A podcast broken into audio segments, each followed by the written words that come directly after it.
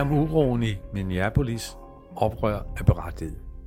Den sorte George Floyd fra Minneapolis blev mandag dræbt af en hvid politibetjent, kvalt af knæ mod struben. Oprør, der breder sig, er et udtryk for opsparet frustration over for fattigdom, racisme, bolignød, over for selve kapitalismen, skriver Monica Moorhead fra det kommunistiske parti Workers' World Party i USA den 28. maj. Workers' World Party hilser alle de modige demonstranter i Minneapolis, der i øjeblikket konfronterer politiets terror. Vi hilser også de aktivister i Los Angeles, Memphis og andre byer, der arrangerer protester trods faren for pandemien. De viser solidaritet med kravene for Minneapolis, retfærdighed for George Floyd og alle ofre for politivold. Mainstream-medierne, der er virksomhedejernes talerør, kalder protesten, der startede den 27. maj i Minneapolis, for optøjer. I en tale den 14. marts 1968 sagde dr. Martin Luther King Jr., at optøjer, optøjer er the language of the unheard, altså de uhørtes sprog.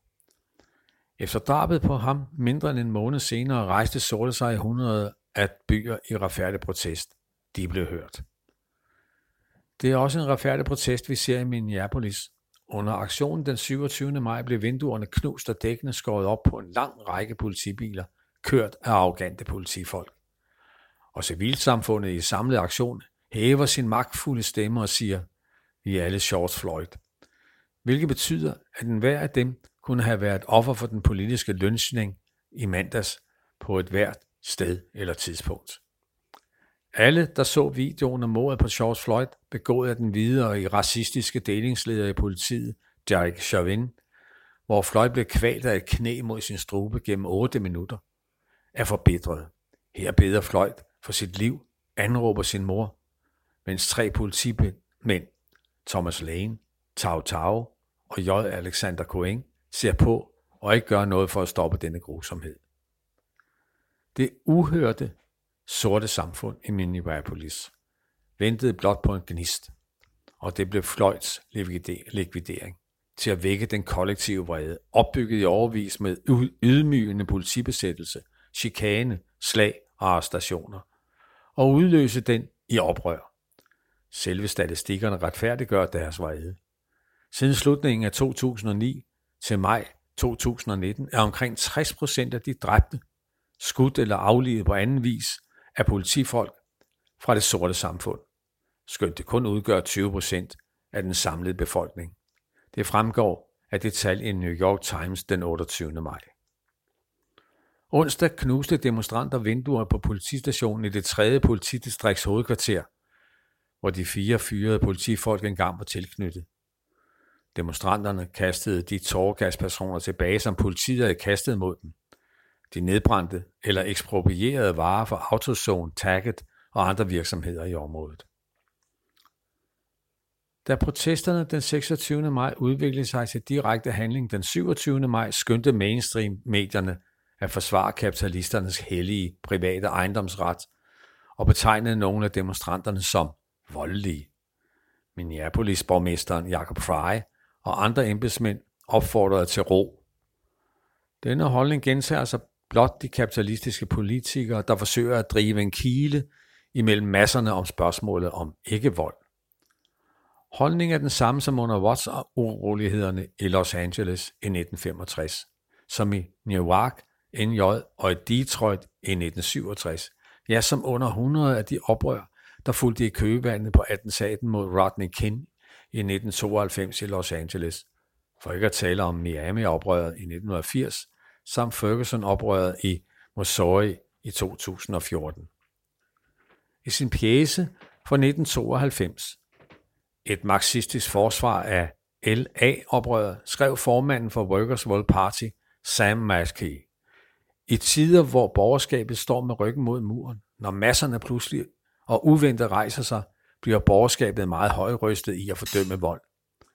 De fremkalder alle mulige løgne og bedrag om at få urostifterne kontra de mange lovlydige. Aldrig har masserne for alvor skabt et reelt spring fremad med ikke-voldelige teorier. Det er aldrig set i historien. Citat. Marxister foretrækker faktisk ikke voldelige metoder, hvis de mål, masserne søger, frihed for undertrykkelse og udnyttelse, kan opnås på den måde.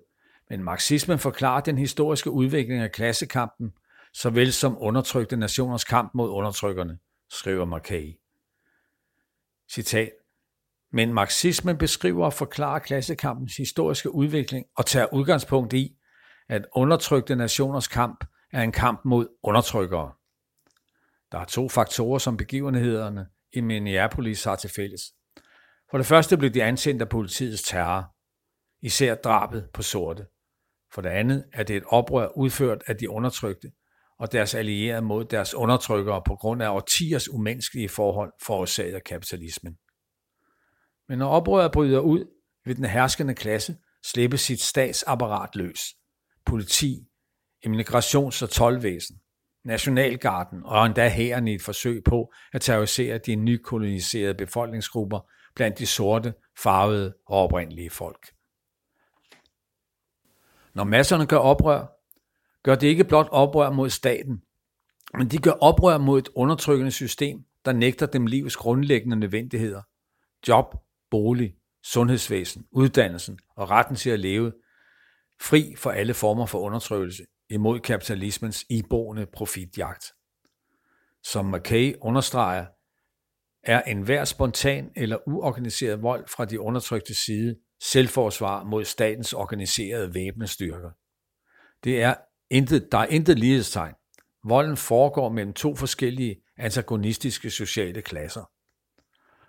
Ud fra to forskellige ideologiske perspektiver, som Martin Luther King og Sam Mackey tog, forbindes de konkret af dagens begivenheder i det sydlige Minneapolis.